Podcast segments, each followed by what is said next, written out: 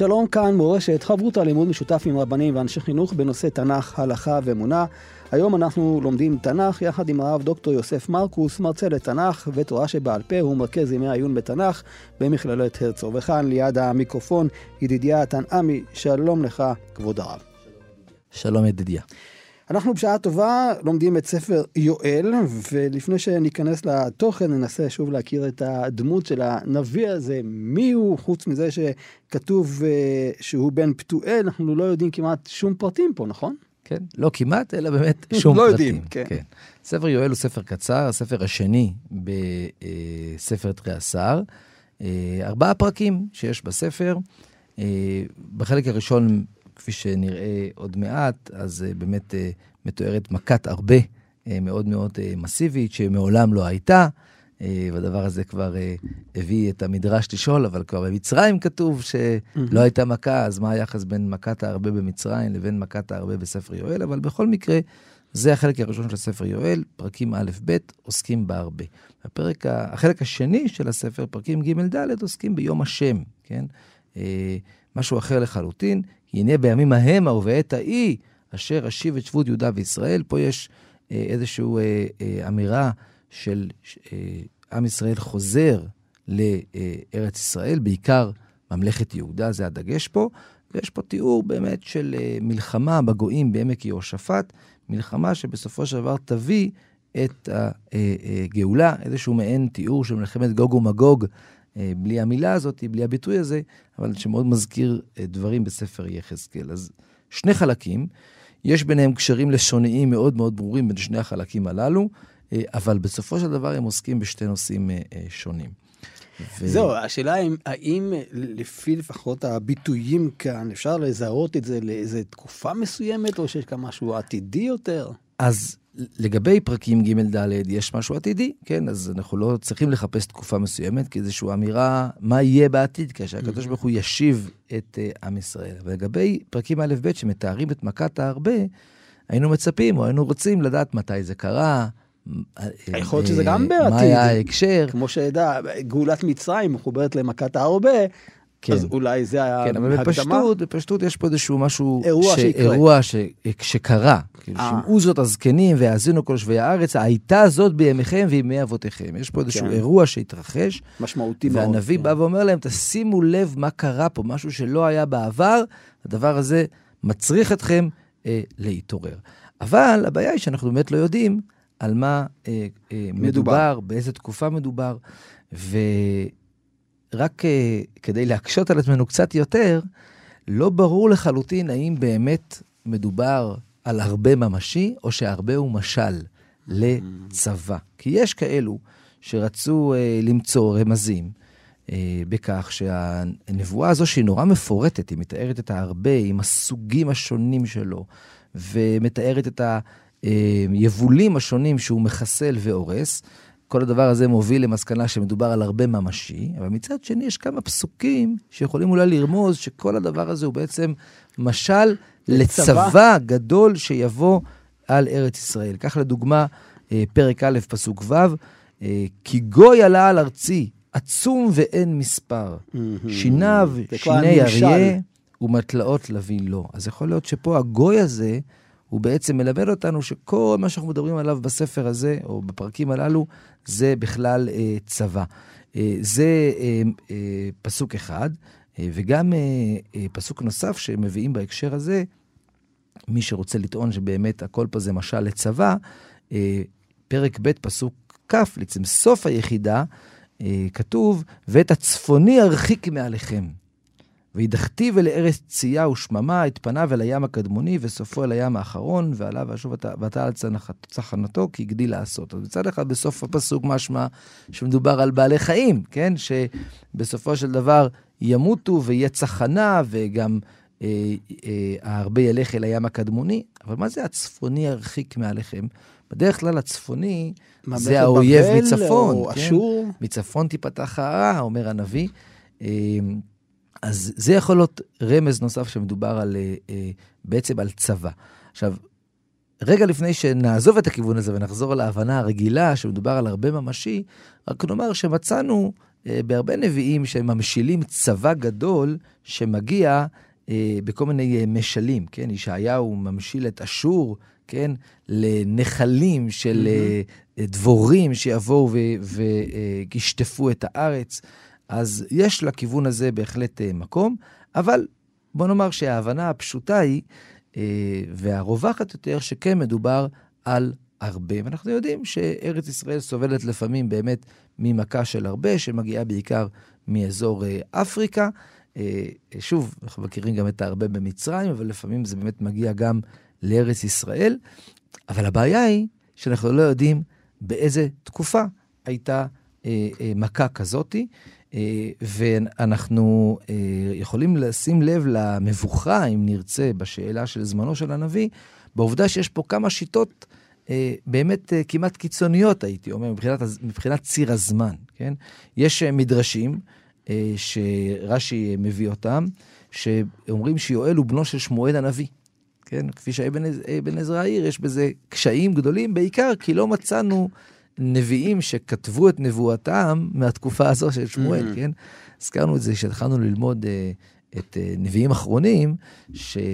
בעצם יש לנו הרבה נביאים, ממשה רבנו כמובן, וגם אה, בתחילת הכניסה לארץ מצאנו את אה, אה, הרבה מאוד נביאים, גד הנביא, ואחיה השילוני, ונתן, ואחרים, ושמואל כמובן, אבל אף אחד מהם לא השאיר לנו נבואות כתובות, כן?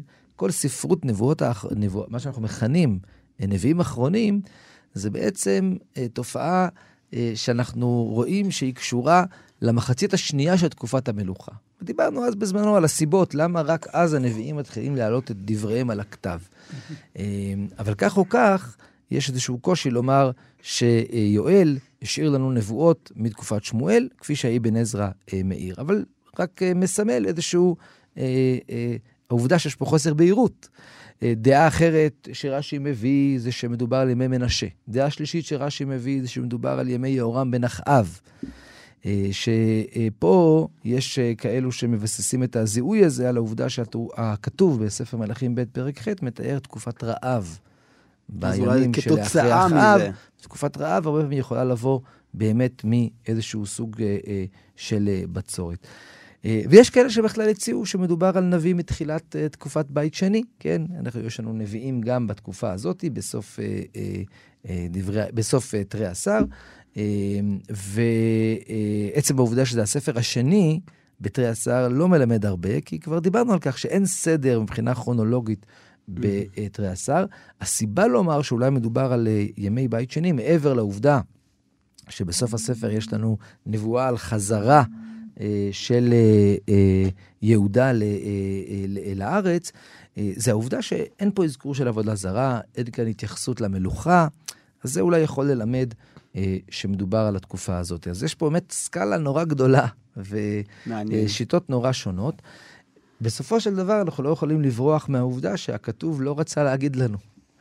אז יש ספרים, גם נוספים בתרי עשר, שאין בהם כותרת, אבל אפשר למצוא רמזים ברורים בתוך הספר מה התקופה. פה הכתוב כאילו מעלים את הדבר הזה מאיתנו, ואולי הדבר הזה מלמד שזה לא חשוב כל כך.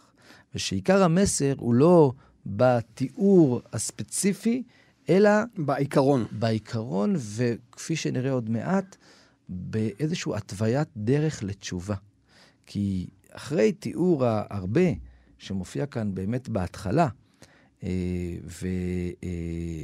ומתאר אה, איזשהו אה, באמת מכה מאוד מאוד קשה שהביאה להשמדת היבול כולו לסוגיו השונים, אנחנו מוצאים כאן גם בסוף פרק א', ואחרי זה פעמיים עוד בפרק ב', קריאה של הנביא לכהנים ולעם לחזור בתשובה, להתפלל. ובעצם אנחנו יכולים לראות לפנינו איזשהו, כאילו אה, במובן מסוים, אה, אה, מסמך, אה, כי, אה, כי הייתי אומר, הלכתי, אה, איך חוזרים בתשובה, איך אה, מגיבים אה, למציאות כזאתי, שבה אה, אנחנו סובלים מרעב כבד, איך צריך לגשת אה, לקדוש ברוך הוא. ויכול להיות שבאמת זה עיקר מטרתו, שלפחות של הפרקים הראשונים של ספר יואל, זה נביא שבא לתת לנו דרכי אה, תשובה, אה, במקרים אה, קשים אה, כאלו. וזה בעצם כדוגמה שאפשר להלביש, להדביק את זה לדורות שונים, נכון? נכון. אז א', זה יכול להיות הרבה, זה יכול להיות אולי דברים אחרים. שוב, אמרנו שיש התלבטות, האם זה הרבה ממשי, או שזה דווקא צבא שמגיע. אבל במובן הזה, באמת ההקשר ההיסטורי הוא פחות חשוב, אלא יותר העובדה שיש פה, כאמור, התוויה אה, אה, לתשובה. אז באמת, בחלק הראשון של הספר, אה, של פרק א', אה, יש באמת אה, תיאור של הארבה, שמתחיל עם אמירה של הנביא, שימו זאת הזקנים והאזינו כל יושבי הארץ. למה הוא צריך להגיד להם את המשפט הזה? מה, הם לא רואים? הכתובת הזאת? לא, לא שמים לב. הכתובת, אני אומר, המיוחדת הזאת גם כן. ש... אז מה, זקנים? כן. וכל יושבי הארץ. Mm-hmm. גם המנהיגים, גם יושבי הארץ. זה איזושהי אמירה מאוד ברורה. אתם צריכים לשים לב למה שקורה פה, כי רק אז תוכלו לחזור בתשובה. כן, הדבר הזה מאוד מזכיר את דברי הרמב"ם בתחילת הלכות תעניות, ועוד מעט נחזור ל- ל- לרמב"ם הזה ולמשנה במסכת תענית, שהרמב"ם כותב שכאשר יש צרה, צריך לחזור בתשובה. ואם עם ישראל לא חוזר בתשובה כאשר יש צרה, אז זה דרך אכזריות. ואיזושהי אה, אה, תפיסה שהקדוש ברוך הוא לא מנהיג את העולם. כן. רק אם אנחנו אה, אה, נשים לב למה שקורה, נוכל לחזור לקדוש ברוך הוא. ולכן אומר להם הנביא, קודם כל תשימו לב שיש פה תופעה על-טבעית. זה לא משהו שגרתי, שאתם יכולים להגיד, טוב, זה מחזור הטבע, יש שנים טובות יותר, יש שנים פחות טובות. קרה כאן משהו קיצוני, זה אמור לעורר אתכם. ואז בחלק הראשון הוא קודם כל מתאר להם את הדבר הקיצוני שקרה. כן? קודם כל הוא צריך כאילו להסביר להם, תראו באמת איך הדבר הזה הוא משהו יוצא דופן. ויש פה תיאור מאוד באמת רחב של אה, סוגי הרבה שונים, כן? יש אה, אה, כל מיני אה, מינים של ההרבה, והוא גם מתאר את היבול השונה, אה, שככה נחרט על ידי אה, אה, אותו הרבה, וזה עד פסוק י"ב. ואז בפסוק י"ג מגיעה הקריאה הראשונה. אחרי זה בפרק י"ב נמצא עוד שתי קריאות כאלו. קריאה ראשונה, אוקיי, אחרי שהבנו שיש כאן תופעה על-טבעית, מה צריך לעשות עם זה? חיגרו וספדו הכהנים, אללו משרתי מזבח. בואו לינו בשקים משרתי אלוהי, כי נמנע מבית אלוהיכם מנחה ונסך. קידשו צום, קראו הצרה, אספו זקנים כל יושבי הארץ, בית אדוני אלוהיכם, וזעקו אל אדוני. יש פה שני דברים אה, מעניינים. יש פה, פסוק י"ג מתאר מה הכוהנים צריכים לעשות, פסוק י"ד מתאר מה הזקנים צריכים לעשות מחוץ למקדש. אז ביחס לכוהנים, הם צריכים להתאבל, כן? חיגרו וספדו הכוהנים, אללו משרתי מזבח, אללו זה לכאורה יללת uh, כאב, זעקה, תפילה. בואו דונו בשקים משרתי אלוהי. למה? כי נמנע מבית אלוהיכם מנחה ונסך. כן, בגלל שאין יבול, אז אי אפשר uh, להקריב קורבנות. אז בית המקדש בעצם נסגר באופן, אה, אה, באופן טבעי, כן? בלי שצריך עכשיו איזושהי השתעבדות לאשור, כפי שאחז הביא את המזבח, אלא האשורי, אלא פשוט לא ניתן להקריב קורבנות. אז קודם כל, כהנים, אתם צריכים אה, לספוד, לחגור שק ולבכות על הדבר הזה. עכשיו, אם אין מקדש, אז איך אפשר אה, לבקש מהקדוש ברוך הוא? באמצעות צום ותפילה. ולכן, הכהנים רק מבכים על, כביכול, על זה שהם לא יכולים להקריב קורבן. אבל יש מה לעשות במקום זאת. פסוק י"ד, קידשו צום, קראו הצרה, אספו זקנים כל יושבי הארץ. צריך עכשיו לאסוף את כל העם ובעצם אה, אה, להכריז על צום. ואחרי כן, לקרוא לכולם באיזושהי עצרת גדולה, ולהתחיל להתפלל להשם. ופה אנחנו מוצאים משהו נורא נורא מעניין. מצד אחד, זה לא חדש שהעולם עבודת השם שלנו, אה, כבר במקרא, כבר בתנ"ך, הוא לא רק בקורבנות. גם שלמה המלך, בסוף, בסוף אה, תהליך בניית המקדש, כאשר הוא מתפלל לתפילתו הגדולה בפרק ח', אז הוא מתאר בעיקר את התפילה. את התפילה. כן, הוא מתאר שם גם את הקורבנות, כמובן, הוא מקריב שם המון קורבנות, אבל הוא מתאר את המקדש כמקום של תפילה. אנחנו מכירים גם פסוקים ידועים, כי ביתי בתפילה יקרא לכל העמים. אמ, אבל כאן זה מודגש יותר, באופן הרבה יותר אה, בולט וחזק. אין מקדש, אי אפשר להקריב קורבנות, במקום זה יש שתי דברים שצריך לעשות, תענית ותפילה. ונורא נורא מעניין, כשאנחנו פותחים את uh, מסכת תענית uh, במשנה, אז אנחנו רוצים משהו דומה, נכון? מסכת תענית, יש לה שני חלקים, החלק העיקרי שבה עוסק בתעניות uh, בעקבות בצורת, uh, ובהמשך מתואר שם שזה גם בעוד מקרים של רעות וצרות שבאות על ישראל, כמו מלחמה וכדומה. ובסוף בסוף המסכת גם עוסקים בתעניות החורבן, כן? עכשיו, ביחס לתעניות הבצורת, אז אנחנו רואים שם איזושהי הדרגה, נכון? בפרק א' מתואר מסכת תענית, איך בהתחלה היחידים צמים. Mm-hmm. בהתחלה הם צמים רק ביום, ואחרי זה הם צמים גם בלילה. ואז כבר אוספים את כל העם, וכל העם צם. ואז פרק ב' מתאר את ממש משהו דומה לפה. עצרת ברחובה של עיר, וזקן אה, שבא ואומר לפני העם דברי כיבושין, וקורא להם לחזור בתשובה ולזעוק אל השם.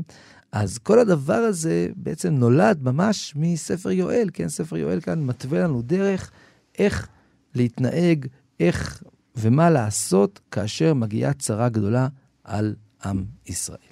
ואולי אני חושב את הפסוק אה, השלישי, הוא אומר ככה, עליה, כן, לתאר את כל הדברים האלה, לבניכם ספרו, ובניכם לבניהם, ובניהם לדור אחר. זה מזכיר גם שוב את יציאת מצרים, למען תספר בו. ספרו לדור ו... אחרון, כן. מתכתב, כן. נכון מאוד. וגם זה נותן בעצם משמעות, כפי שאמרת, שהדברים של הנביא יואל, זה לא רק לזמן מסוים, אלא בעצם זה יכול לדורות. נכון, רק נגיד משפט בהקשר הזה, יש לנו דברי חז"ל ידועים, שכל נבואה שנכתבה נצלחה לדורות. לדורות. אבל...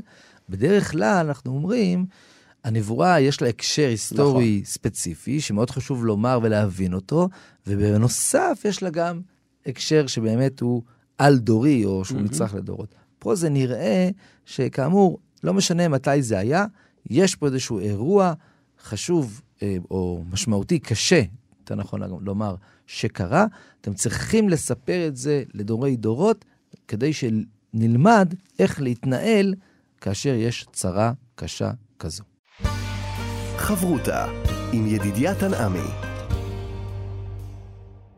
חברותה כאן אה, במורשת חברותה בתנ"ך, ואנחנו בספר יואל, ויש כאן ביטוי כזה שחוזר על עצמו, יום השם. והשאלה היא, למה מתכוונים? וזה מתחיל בפרק ב' וממשיך הלאה לפרק אה, ג', ממש ככה באופן משמעותי, עם התיאורים הגדולים של יום השם. כן. אז אה, פה כדאי להבדיל דווקא, אה, ולהיזכר שוב מה שאמרנו מקודם, ש, אה, שהספר מחולק לשניים, כן? Mm-hmm. החלק הראשון מתאר איזשהו אירוע אה, ספציפי, שאומנם לא כתוב לנו מתי הוא קרה, ואנחנו לא יודעים אה, אה, לתארך אותו, ובכל זאת אירוע נקודתי יותר, שהביא מכה קשה אה, אה, לארץ ישראל ולעם ישראל, ובעצם אה, הנביא קורא להם להתעורר, לשים לב שזה לא משהו טבעי, זה לא משהו רגיל, וממילא גם אתם צריכים להגיב מבחינה דתית ורוחנית, ולא רק לחפש פתרונות אה, ארציים נקודתיים. כן. הדבר הזה ממשיך גם בפרק ב'. ופרק ב' באמת מתחיל, כפי שהזכרת, תקעו שופר בציון והריעו בהר קודשי, ירגזו כל יושבי הארץ, קיווה יום השם כי קרוב. אה, אבל מה זה יום השם פה? בפשטות, יום השם פה זה לא היום השם העתידי שבו הקדוש ברוך הוא יתגלה וזה חלק מימות המשיח, וזה חלק ממלחמת גוג ומגוג. זה באמת מוזכר בפרק ג' וד' כמה פעמים. אבל יש מקומות בתנ"ך, ונראה לי שגם פה ביואל פרק ב', שיום השם הוא גם אירוע נקודתי. כל פעם שהקדוש ברוך הוא בעצם יורד לראות הקצעקתה, כן? זאת אומרת... אה, אבל לצד החיובי או לצד השלילי? יש פה משהו שלילי, יש כן. פה מכה קשה, כן? אבל זה לא יום השם העתידי, mm-hmm. הגדול והנורא, כן? ביטוי שיופיע לנו בפרק ג', זה עדיין חלק בעצם מתיאור ההרבה. כי פרק ב' ממשיך את uh, תיאור מכת ההרבה. ובהקשר הזה, פרק א' וב' הם קשורים אחד לשני. Uh, ראינו שפרק א' בעצם התחיל בתיאור הקשה של ההרבה, וסיים בקריאה לחזור בתשובה, או, ב, ב, או בהתוויית אפילו דרך, אמרנו, uh, איך צריך, מה, איך צריך לעשות ומה צריך לעשות. אה, כשקורה דבר כזה, ופרק ב' בעצם ממשיך את אותו רעיון. הוא שוב חוזר בהתחלה לתיאור הצרה, ומתוך זה הוא בעצם אומר, תקראו אה, אה, לקדוש ברוך הוא תעשו הצהרות, ואנחנו מוצאים פה בעצם אה, את הדבר הזה פעמיים. אז באמת, זה מתחיל ב... תקעו בשופר בציון והריעו בהר קודשי. Okay? אוקיי? קודם כל, תשימו לב שיש פה צרה, ולכן, מה עושים כשיש צרה? תוקעים בשופר, תריעו, כן? זה יכול להיות כבר איזושהי תחילה של תפילה. אבל זה בעיקר בא, קודם כל, אה, אה, להגיד להם, תשימו לב שיום השם, הקדוש ברוך הוא העניש אתכם. קורה משהו פה. בדיוק. ואז הוא שוב מתאר את ההרבה אה, באופן קצת אחר מהתיאור בפרק א', אבל עדיין הדברים קשורים, יום חושך ואפלה, יום ענן וערפל כשחר וכולי. אנחנו מכירים את התיאורים האלו גם ממצרים, נכון? כן, חושך. כן. שהחושך שהביא איתו הרבה, כי באמת כאשר מגיע, מגיע איזשהו ככה... אה, קבוצה נורא גדולה, כן, של הרבה, איזה להקת הרבה נורא גדולה, אז באמת עושה איזשהו חושך וזה משתלט על הכל. אה, ויש פה באמת אה, תיאור אה, שלם של הדבר הזה. ושוב, יש כאלה שרוצים למצוא כאן רמזים בעצם לצבא יותר מאשר להרבה ממשי, אבל, אבל זה יכול להיות גם הפוך, שההרבה הוא זה שמשול לצבא משומן, אבל הכוונה היא להרבה ולא לצבא. אז זה באמת הפסוקים הראשונים כאן בפרק ב', שוב חוזרים ומתארים קודם כל את הקושי. קודם כל תשימו לב לדבר המטורף, אם נרצה, mm-hmm. שקרה אה, לפניכם. בעקבות זה, כמו בפרק א', קריאה, מה לעשות עכשיו? אוקיי, יש, יש קושי, יש אה, צרה שנחתה עלינו, מה צריך לעשות? פסוקים י"ב, י"ג, וגם אתה, נאום אדוני, שובו עדיי בכל לבבכם, ובצום, ובבכי, ובמספד. וקראו לבבכם ועל בגדיכם. ושובו אל אדוני אלוהיכם, כי חנון ורחום הוא ערך אפיים ובחסד, וניחם על הרעה. מי יודע ישוב וניחם, והשאיר אחריו ברכה, מנחה ונסך לאדוני אלוהיכם. מה עושים כאשר יש צרה גדולה? צריך לחזור בתשובה. ויש פה תיאור גם של חזרה בתשובה לבבית, אם נרצה, וגם של מעשים חיצוניים. כן, יש כאן שוב את העניין של תקעו שופר בציון בהמשך, אה, קדשו צום, כן, אבל, אבל, אבל, אבל זה בחלק הבא, אני עוד רוצה להתמקד אה. בפסוקים י"ב י"ד, ט"ו זה כבר קריאה כן. נוספת.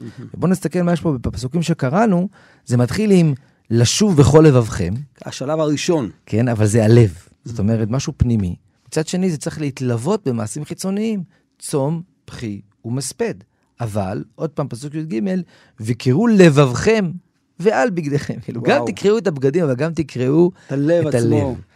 ופה, שוב, זה כל כך מזכיר את המשנה בתענית, שאותו אה, אה, זקן אומר שמה, לפי המשנה, אה, מזכיר לעם, אה, אחרי, אה, בעקבות אותה בצורת, מזכיר את ספר יונה, ומזכיר את מה שקרה שם בנינווה, ושכתוב שהקדוש ברוך הוא לא ראה את המעשים החיצוניים שלהם, mm-hmm. אלא הוא ראה בעצם את מה שעובר להם בלב. וגם אתם צריכים, מצד אחד עושים צום, כן? עושים תפילה, עושים עצרת, אבל העיקר זה שבאופן פנימי האדם משתנה. אה, ושוב, יש כאן בעצם התוויית דרך, כן? אני חוזר ואומר שספר יואל במובן הזה הוא מעין אה, ספר הדרכה. מה לעשות כאשר יש צרה קשה, איך אה, לפנות לקדוש ברוך הוא, במיוחד כשאין קורבנות. במיוחד. כשאין קורבנות, כי ראינו, אין בקורבנות בגלל שאין יבול, אז אי אפשר להביא נסך, אי אפשר להביא מנחה. אה, אז במקום זאת, או במקביל לזאת, יש צום, יש בכי, יש מספד, יש זעקה, יש תפילה, אבל העיקר, חזורה בתשובה. ומאוד מעניין לשים לב פה לי"ג מידות שמוזכרים פה, כן? כי חנון הוא חלק מי"ג מידות, כי חנון ורחום הוא ערך אפיים ורב חסד וניחם על הרעה. גם בספר יונה מצאנו נכון. דבר דומה, אה, אה, אזכור של אותם אה, מידות. אז... עכשיו, שאלה מעניינת, מכיוון שמוצאים את אותם ביטויים גם בספר יונה, יכול להיות שהם נמצאים על אותו זמן? יכול להיות, אבל ברמה העקרונית, יונה יש לנו אמנם איזשהו לכאורה ידיעה מתי הוא היה, בהנחה שיונה mm-hmm. בן אמיתי שמוזכר בספר אותו... יונה, הוא אותו יונה בן אמיתי שהוזכר בתקופת ירובעם בן יואש בספר מלכים. אבל שוב, גם שם כתוב באיזשהו מקום, לא בדיוק אומר לנו מתי זה אירע, כי זה לא, לא עיקר מטרתו אה, של הספר. אה, לגבי הדמיון שיכול ללמד על תקופה אז זה יכול להיות, אבל זה יכול להיות גם שימוש, אה, או שניהם, שניהם, שניהם יונקים מספר שמות, או נכון. שאחד ינק מהשני. מצאנו ביטויים דומים אצל נביאים, שלפעמים מולידים, מולידים את השאלה, האם זה הם העתיקו במובן החיובי של המילה אחד כן. מהשני. זאת אומרת, הם היו נבואות שהסתובבו והשתמשו בהם ב, אה, ככה בנביאים שונים. כן. אז זו נקודה מעניינת שצריך לדון כי כי גם נראה את לפני בוא יום השם הגדול והנורא, שעוד אה, נפגוש בספר מלאכי, כן. אז יש כאן... אה, נכון, אז מצאנו, מצאנו דברים כאלו בהרבה מאוד נבואות, שיש אה, הגבלות. בכל מקרה, אה, פה בפרק ב' אנחנו כאמור פותחים שוב עם תיאור ההרבה, ואז קריאה לתשובה, אבל פה יש קריאה נוספת, וזה בפסוקים ט"ו עד, עד אה, אה, י"ז, שוב קריאה נוספת לתשובה. תקעו שופר בציון, קדשו צום, קראו הצהרה, אספו עם, קדשו קהל, קיבצו זקנים, אספו עוללים ועונקי שדיים. יצא חתן מחדרו וכלה מחופתה. בין האולם ולמזבח יבכו הכהנים משרתי השם, ויאמרו, חוס אדוני אל עמך, ואל תיתן נחלתך לחרפה למשול בם גויים, למה יאמרו ועמים יהיה אלוהיהם. אנחנו רואים לאיזה רמת פירוט יורד פה הנביא, מה, גם מי צריך להיאסף וגם מה צריך לומר. ממש ספר אה, הדרכה. ונורא מעניין הדברים שמתוארים פה. אה, מצד אחד, דברים שכבר שמענו עליהם בעבר, כן, עוד פעם, תקיעה בשופר, שהיא תמיד איזושהי קריאה אה, לצרה, כן, שופר, תוקעים בשופר כשיוצאים למלחמה, או בחצוצרה, או בשופר. לא ניכנס כרגע להבדל הזה בין חצוצרה לשופר, אבל התקיעה, אנחנו מכירים אותה, וגם הצום אנחנו מכירים אותו. פה יש כמה דגשים מיוחדים. אחד, זה הצורך לאסוף את כולם. אפילו כן? החתן והכלה. כן, פה אנחנו, מפה בעצם מגיע הביטוי הידוע אה, בחז"ל של מלחמת אה, מצווה. כולם יוצאים. יוצא אפילו חתן מחדרו וכלה מחופתה. אבל פה אנחנו רואים את הצורך לעצור את החיים, כן? זה אפילו לא אה, רק מי שיכול להתפלל, כן? כתוב פה, קיבצו זקנים, אבל גם עוללים ועונקי שדיים. גם התינוקות צריכים לבוא לאותה עצרת. עכשיו, מה זה, דין חינוך? בפשטות זה לא, זה איזושהי אמירה שאנחנו לא יכולים להמשיך את השגרה. כן, באופן כללי אנחנו מוצאים הרבה פעמים בחלק מתהליך התשובה, שאנחנו זועקים לקדוש ברוך הוא דרך המעשה, גם צום. צום, אפשר לראות בו ביטוי של אבלות או משהו כזה, אבל אפשר לראות בו איזשהו ביטוי של כל עצמותיי תאמרנה. אני לא מתפלל רק דרך המילים, אני מתפלל דרך הגוף, דרך הצום. הגוף שלי גם כן זועק לקדוש ברוך הוא. ופה העם כולו על כל חלקיו השונים, כן? צריך לבוא ולהיאסף כשיש צרה גדולה, ואי אפשר להמשיך את השגרה, להגיד, טוב, יהיה מקבץ של כמה אנשים שיתאספו בכותל ויתפללו, וכל השאר ימשיכו את חייהם.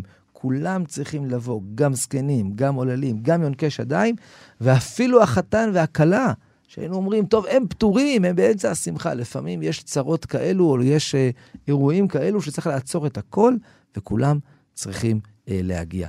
ורק נסיים פה את החלק הזה עם אה, פסוק י"ז, ששוב מזכיר לנו את הכוהנים, ראינו אותם גם בפרק א', אה, אותם כהנים משרתי השם, שמבכים את העובדה שהם לא יכולים להקריב קורבנות. את הקורבנות. וכאן הכתוב גם אומר להם, טוב, אל תתאבלו רק, אלא גם תתפללו, כן? תפילה בתוך המקדש. חוסה אדוני על עמך ואל תיתן נחלתך לחרפה למשול במגויים. למה למשול במגויים? למה חרפה? אם כל התיאור שלפנינו של הרבה הוא משל למלחמה, זה ברור. אבל גם אם הכוונה היא להרבה ממש ולרעב, גם זה הופך את ארץ ישראל לחרפה. כן, אם ארץ ישראל היא ארץ רעבה, היא ארץ שיש בה בצורת קשה, גם כן, אה, בעצם הדבר הזה גורם לחרפה וגם גורם לשיממון שיכול להביא את הגויים לשלוט בארץ ישראל. חברותה עם ידידיה תנעמי חברותה כאן במורשת, חברותה בתנ"ך, ואנחנו רוצים עכשיו להגיע לחלק של הישוע, אחרי שהתפללנו והתאמצנו וצמנו, מגיעה הישועה. נכון, אז באמת, פה אנחנו רואים עוד פעם את, ה, את העובדה הזו שבפרק א' וב' בספר יואל יש איזשהו מהלך שלם. Mm-hmm. מהלך של צרה, שהנביא קורא לעם ישראל, שימו לב שזו צרה מאת השם, זה יום השם, זה לא הגיע מאליו. בעקבות זאת, תתפללו, תצומו, תעשו, תחזרו בתשובה כמובן, אבל יואל גם רוצה לסיים עם הישועה. אוקיי, כן. ואחרי שתתפללו, בעזרת השם גם תגיע הישועה, וזה מה שמופיע כאן בעצם בסוף פרק ב', מפסוקים י"ח עד, אה, מפסוק י"ח עד פסוק אה, כ"ז, בעצם מתואר הישועה. אחרי שעם ישראל חוזר בתשובה ומתפלל, ויקנא אדוני לארצו, ויחמול על עמו. ויען אדוני ויאמר לעמו, הנני שולח לכם את הדגן, והתירוש, והיצרוס, ואתם אותו, ולא אתן אתכם עוד חרפה בגויים, ופסוק כ', הזכרנו אותו בהתחלה, את הצפוני הרחיק מעליכם ודחתיו אל ארץ צייה. אם מדובר על צבא, אז זה ברור, mm-hmm. מדובר על ההרבה, הכוונה שההרבה יסולק מכאן, ואז אה, אה, בעצם האדמה תשמח, אל תראי אדמה, גילי ושמחי, כי הגדיל אדוני לעשות, אל תראו בהמות שדי. קדשו נאות מדבר, כי עץ נשא פריות, עיניו הגפן נתנו חילם, ובני ציון גילו ושמחו באדוני אלוהיכם, כי נתן לכם את המורה לצדקה, ויורד לכם גשם מורה ומלקוש בראשון, ומלוא גרנות בר, וישוק היקבים, תירוש ויצהר.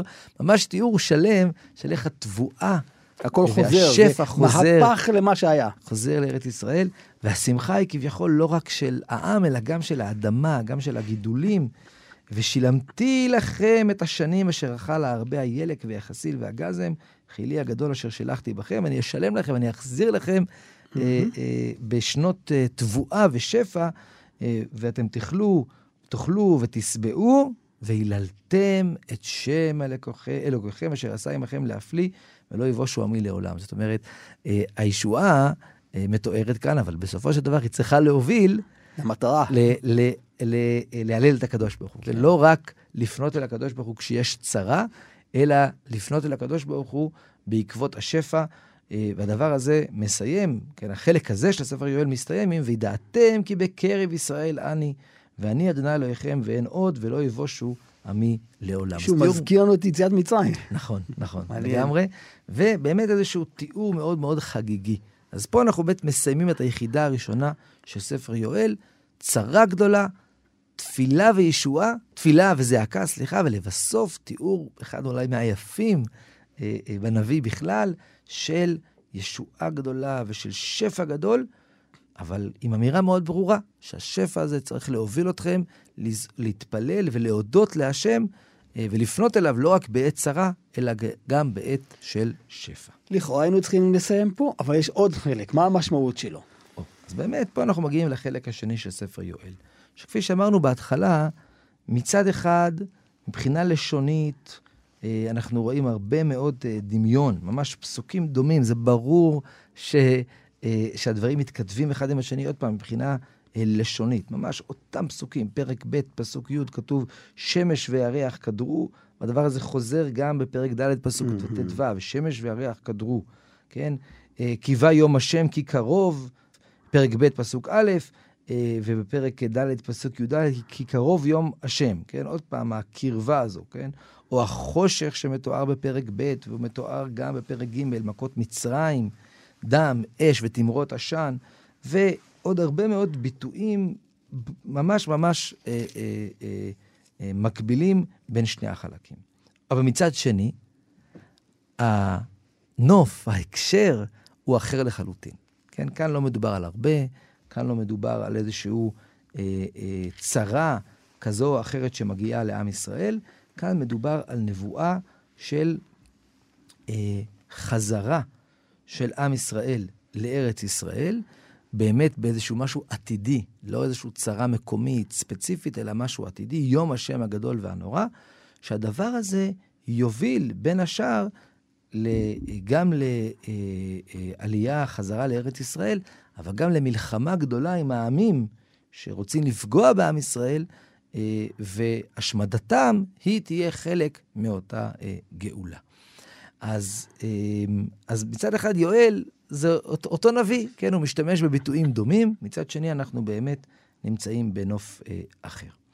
אז מה יש לפנינו כאן בפרקים ג'-ד'? אז קודם כל, פרק ג' אה, אה, פותח ככה קצת מהאמצע, אה, אפילו הפתיחה שלו, והיה אחרי כן. אחרי, אחרי מה? מה? כן. אז אפשר לומר אחרי הישועה שתוארה מקודם, וזה באמת מה שאולי מקשר את שני החלקים, ובכל זאת, מסתבר שאין הכוונה לאחרי כן כרונולוגי ממש. מיד, זאת אומרת, כן. כל פעם ש... או ברגע שתגיע הישועה הגשמית, אז מיד לאחר מכן תגבו הגאולה, כי שוב, פרק א'-ב', למרות שאנחנו לא יודעים מתי זה אירע, מתאר תקופה לפני הגלות, mm-hmm. כן? שעם ישראל היה לו הרבה, והיה לו קושי, והיה איזשהו אה, אה, תיאור מה לעשות עם הקושי הזה. ופרק ג'-ד' לכאורה מתאר מה קורה אה, אחרי החורבן, כשיש איזושהי חזרה בתשובה. אז שיש איזושהי חזרה לארץ. במובן הזה, באמת יש פה אחרי כן, שיהיה אמנם שפע גשמי, אבל לאחר מכן, בעתיד רחוק יותר, יהיה גם שפע רוחני. לכן זה מתחיל, והיה אחרי כן אשפוך את רוחי על כל בשר, וניבאו בניכם ובנותיכם, זקניכם, חלומות יחלמון ובחורכם חזיונות אה, יראו. אז זה נורא מעניין. אה, הנביא בעצם פותח פה באמת באיזושהי נבואת גאולה שעתידית, שמתחילה עם אה, הרוח, שככה אה, תהיה על כולם, כן? לא רק אדם ספציפי או מישהו מיוחד הוא נביא, כולם יהיו נביאים וחולמי חלומות. בניכם, בנותיכם, זקניכם, כן? בחוריכם, וגם על העבדים ועל השפחות בימים ההם אשפוך את רוחי, כן? זו נבואה מאוד אה, אה, מעניינת, אבל כאמור, זה איזשהו יום השם העתידי. אה, אז זה החלק הראשון של פרק ג', איזשהו רוח השם שככה אה, תגיע אל כולם. אמ, אבל אז מתחילים, לת... אה, הכתוב מתחיל לתאר פה, יואל מתחיל לתאר פה גם דברים, אה, נקרא להם, יותר קשים שקורים ביום השם. זה לא רק רוח השם, אלא גם אה, נקמה בגויים וגם מלחמה. אז זה מתחיל כאן עוד בסוף פרק ג', בפסוקים הבאים בפרק ג', פרק ג' הוא פרק מאוד מאוד קצר, חמישה פסוקים בלבד. אה, אה, מתאר פה מופתים בשמיים ובארץ, דם ואש ותמרות עשן. כבר אנחנו נכנסים לאווירה של משהו אה, נורא וקשה שהולך לקרות. השמש יהפוך לחושך והריח לדם, לפני בוא יום השם הגדול והנורא. והיה כל אשר יקרא בשם אדוני ימלט, כי בארץ ציון ובירושלים תהיה פלטה, כאשר אמר אדוני, ובשרידים אשר השם קורא, אז יהיה מי שיוכל להימלט. ואז פרק ד' מתאר את חזרת שבט יהודה לירושלים, אה, אבל גם את קיבוץ הגויים אל עמק יהושפט. למלחמה. למלחמה. יש פה איזשהו משפט שיעשה, כן, משפט זה לא תמיד בתנ"ך אה, משפט אה, במובן של אה, דיינים, אלא הרבה פעמים זה אה, בעצם אה, להילחם בהם, ועונש בדיוק. אה, ובעצם אה, אה, הכתוב פה מתאר גם למה, כן? בגלל שהם פיזרו את עם ישראל בגויים ואת ארצי חילקו, לכן הקדוש ברוך הוא יבוא ויילחם בהם. יש פה תיאור אה, בין השאר של צור וצידון וגלילות פלשת, שצריך להשיב להם את גמולם בראשם, כן? אה, על מה שהם עשו. מתואר פה מה הם עשו. הם לקחו את כספי וזהבי, וגם את האנשים הם לקחו. כנראה מתואר פה אה, אה, אה, אה, איזשהו אה, אה, הגליה של עם ישראל באוניות לעבר יוון. כן, צור וצידון נמצאים על החוף, כן, פסוק ו', ובני יהודה ובני ירושלים, מכרתם לבני היוונים, למען הרחיקים מעל גבולם, כן? היו אה, אה, מבני צידון ו, וצור, שבעצם הרחיקו את עם ישראל באוניות לעבר יוון, לעבר אה, מה שנקרא הבלקן, אה, ולכן הקדוש ברוך הוא צריך לגמול להם, והגמול הזה יגיע באמת באיזושהי מלחמה שהוא יעשה בעמק יהושפט, כן? יש שניסו לזהות איפה זה עמק יהושפט, יש כמה מסורות בעניין הזה. יש אה, מסורת אחת שמזהה את עמק יהושפט, אה, שמוזכר כאן עם אה, מה שאנחנו מכנים בדורות מאוחרים יותר, עד היום, עמק הברכה בגוש mm-hmm. עציון, איפה שהיום נמצא בית הברכה, זה בעצם העמק הגדול ביותר שבין חברון לירושלים, ויש כמה מסורות שמזהות את המקום הזה. אבל יש כנראה מסורת קדומה, לא פחות, שמזהה את עמק יהושפט, את עמק יהושפט בסביבות ירושלים, בוואדי ג'וס. Mm-hmm. ויש אומרים שוואדי ג'וס, כולנו מכירים, אני מניח את השם השכונה הזו כן. בצמוד, אה, בסמוך לכותל, ג'וס זה יהושפט, כן? זה איזשהו אה. שימור של אה, השם. אה, ויש פה כאמור איזשהו תיאור. אז, אז במובן הזה באמת יש אה, אה, אה, תיאור של יום השם. גם יום השם הזה, שמתאר בעיקר מלחמה, מסתיים עם אמירה על ארץ ישראל ועל היבולים. כן, פסוק י"ח, והיה ביום ההוא, יטפו הערים עסיס, והגבעות תלך נחלה, וכל אפיקי יהודה ילכו מים, ומעיין מבית אדוני יצא וישקע את נחל השיטים. אבל זה הכל בפרק ד', במקביל לאותה פגיעה בגויים, ארץ ישראל תפרח, אבל מצרים ואדום יהיו לשממה, והכתוב מסיים בעצם באמת בפסוק ידוע, פסוקים ידועים, ויהודה לעולם תשב, ירושלים לדור ודור, וניקיתי דמם לא ניקיתי, ואדוני שוכן בציון. אז אה, תיאור יום השם הגדול ב- בספר יואל, הוא מתמקד באמת בעיקר במלחמה בגויים. כפי שהזכרנו בהתחלה, מזכיר לנו קצת את ימי אה, מלחמת גוג ומגוג, מהמם. שמוזכר בספר אה, יחזקאל. וואו, תודה רבה לך, הרב דוקטור יוסף אה, מרקוס. תודה רבה, ידידיה, להתראות. אנחנו עוד אה, נשוב וניפגש בחברותה הבאה בספר חדש, ספר עמוס, כאן ידידיה תנעמי. חברותה עם ידידיה תנעמי.